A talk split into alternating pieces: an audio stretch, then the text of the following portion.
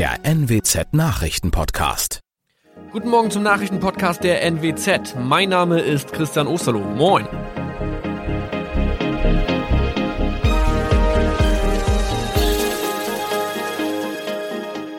Und das sind unsere regionalen Nachrichten am Morgen. Die Grünen wollen Moorstraße in Oldenburg umbenennen. Viereinhalb Jahre Gefängnis für Falschgoldhandel. Und Landkreis Kloppenburg meldet ersten Omikron-Fall. Der Name Moorstraße könnte laut den Oldenburger Grünen rassistisch aufgefasst werden. Deshalb fordern diese eine Umbenennung. Die Straße wurde allerdings nach Hermann Moor benannt, einem der ersten Siedler in der Gegend. Um Missverständnisse auszuschließen, beantragen die Grünen eine Änderung in Hermann Moor Straße. Dann müssten alle Anwohner ihre neue Adresse in ihren Pässen angleichen. Außerdem müssten Polizei, Feuerwehr, Rettungsdienste und Anbieter von Navigationssystemen informiert werden. Die Stadtverwaltung schlug vor, ein Zusatzschild mit Informationen zur Person Hermann Mohr anzubringen. So könne man alle Irritationen beseitigen.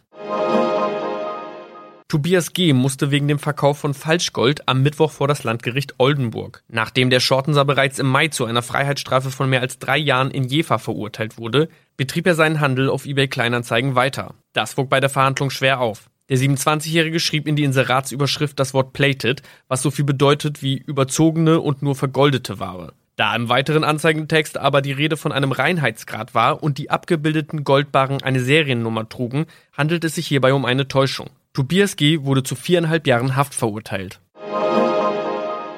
Ein weiterer Fall der neuen Omikron-Variante ist am Mittwoch im Nordwesten bekannt geworden. Der Kreis Kloppenburg bestätigt, dass eine Frau bei ihrer Rückreise aus Südafrika am Hamburger Flughafen positiv getestet wurde. Sie befindet sich weiterhin in Hamburg in Quarantäne. Da die Frau im Landkreis Kloppenburg lebt, sei auch das Gesundheitsamt Kloppenburg für diesen Fall zuständig.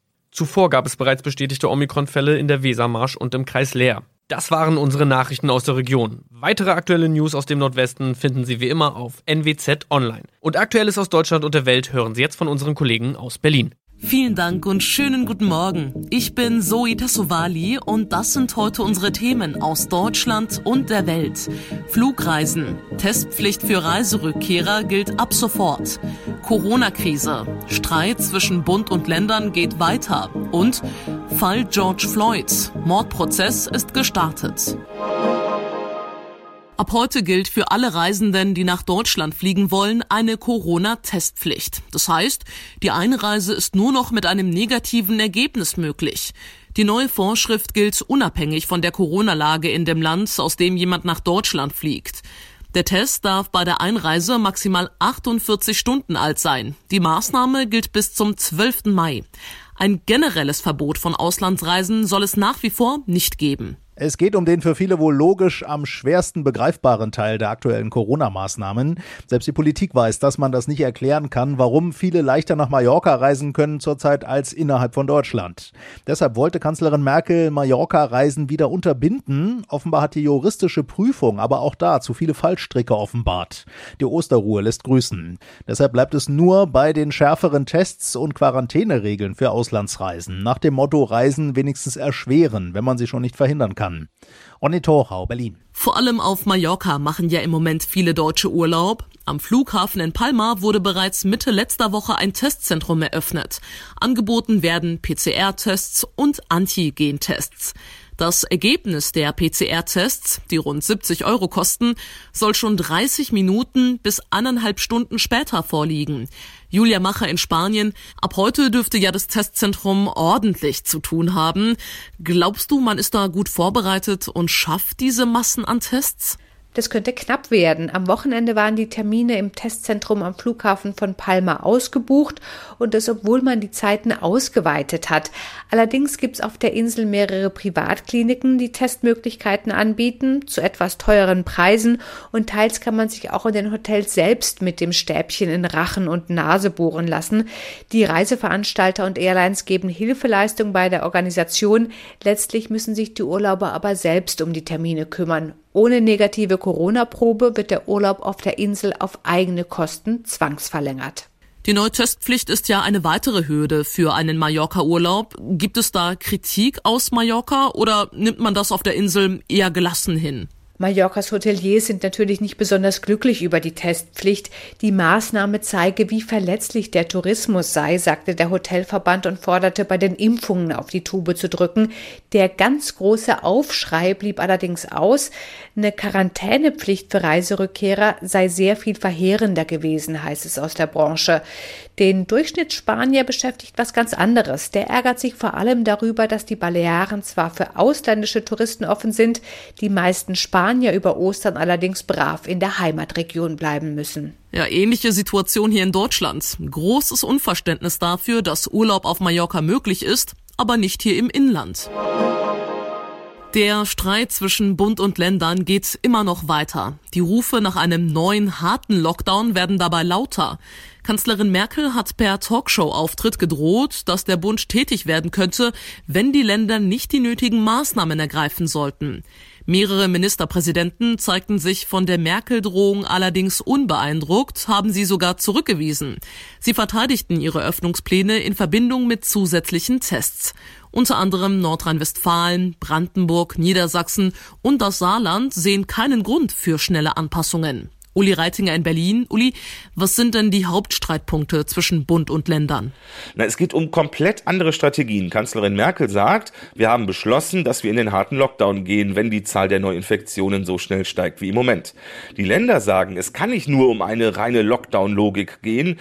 Wir brauchen andere Konzepte. Also möglicherweise abendliche Ausgangsbeschränkungen, okay, aber eben auch Öffnungen in Verbindung mit Tests.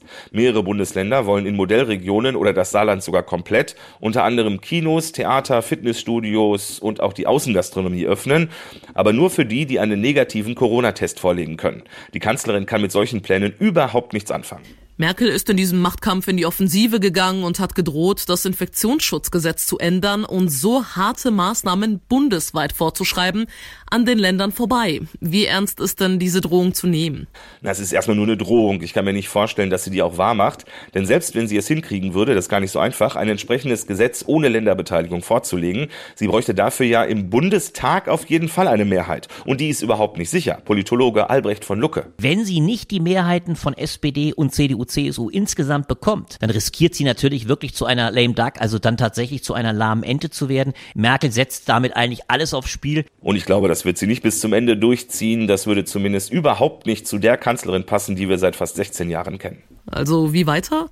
Ja, da sind sich unsere Spitzenpolitiker nur in einem einig. So wie bisher geht es nicht weiter.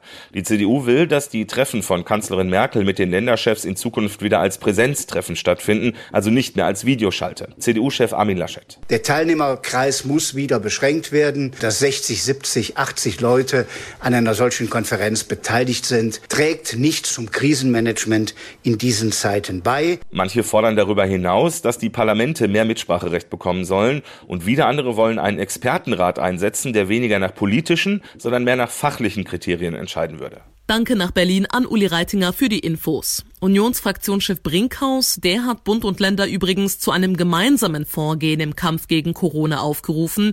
Er erklärte, man müsse mehr tun, um die Pandemie einzudämmen. Das gehe aber nicht im Streit, sondern nur zusammen. Ähnlich hat sich auch der Hauptgeschäftsführer des Städte- und Gemeindebunds Landsberg geäußert. Dem Redaktionsnetzwerk Deutschland sagte er, es brauche weniger Vielstimmigkeit und Schuldzuweisungen, dafür mehr gemeinsames Handeln. In den USA ist das mit Spannung erwartete Hauptverfahren rund um den Tod des Afroamerikaners George Floyd angelaufen. Er war vor fast einem Jahr bei einem Polizeieinsatz getötet worden, mitten auf der Straße. Angeklagt ist der weiße Ex-Polizist Derek Chauvin. Ihm wird unter anderem Mord zweiten Grades vorgeworfen, worauf im Bundesstaat Minnesota bis zu 40 Jahre Haft stehen. Der Jury wurde gleich zum Prozessauftakt dramatisches Videomaterial vorgeführt, das vor knapp einem Jahr um die Welt gegangen war. Man sieht, wie der Angeklagte quälend lange sein Knie auf Floyds Hals drückt. Floyd fleht keuchend, er könne nicht atmen und Augenzeugen rufen Chauvin zu, er solle aufhören. Ganze neun Minuten und 29 Sekunden habe der Angeklagte auf Floyds Hals gekniet das sei die Zahl, die man nicht vergessen dürfe, wandte sich Staatsanwalt Blackwell eindringlich an die Geschworenen.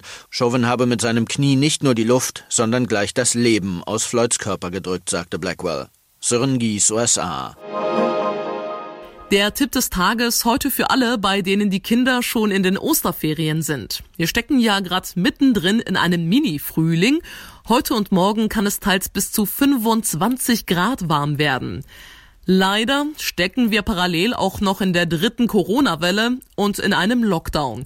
Die Kinder müssen ihre Ferien schon wieder zu Hause verbringen. Viele von ihnen sind aber sowieso schon seit Wochen zu Hause. Die Frage deshalb, wie hält man die Kids bei dem Wetter bei Laune? Uwe Kamp vom Deutschen Kinderhilfswerk. Welche Spieletipps haben Sie denn gerade für zu Hause? Da ist natürlich der Kreativität überhaupt, äh, sind überhaupt keine Grenzen gesetzt. Es ist wichtig, mit den Kindern sich zusammen äh, zu überlegen, welche Spiele man spielen möchte. Super ist es natürlich auch, äh, wenn man sich selbst Spiele ausdenkt. Man kann zum Beispiel ja aus äh, Toilettenpapierrollen mal eine Murmelbahn bauen oder mit den Kindern sowas wie eine Wohnungsolympiade machen. Also da sind wirklich äh, der Fantasie überhaupt keine Grenzen gesetzt. Was lässt sich generell zurzeit als Familie unternehmen? Ganz besonders jetzt in der Corona-Pandemie ist es natürlich besser, nach draußen zu gehen zum Spielen. Also man sollte mit seinen Kindern gemeinsam sich sehr, sehr viel äh, bewegen. Also raus in den Wald äh, könnte jetzt ein Motto sein für diese Tage. Und äh, man kann aber natürlich auch nach draußen gehen, auf eine Wiese gehen. Äh, mit den Kleinen kann man einfach einen Ball ähm, ja, sich zurollen im Sitzen. Mit den Größeren kann man werfen, kann man schießen. Also viel Bewegung, das ist das Gebot der Stunde. Was sollten Eltern insbesondere für ihre Kinder beachten? Also ganz wichtig äh, aus unserer Sicht ist, sprechen Sie mit Ihren Kindern, nehmen Sie die Sorgen Ihrer Kinder ernst, äh, erklären Sie Ihre eigenen Sorgen, die Sie haben, auch Ihren Kindern, äh, um zu einem besseren Verständnis zu kommen. Und was ganz wichtig ist, binden Sie Ihre Kinder in die Entscheidung ein. Äh, das gilt eigentlich immer, aber besonders jetzt natürlich ja in so einer Krisensituation, äh, wie wir sie jetzt haben sagt Uwe Kamp vom Deutschen Kinderhilfswerk. Vielen Dank für das Gespräch.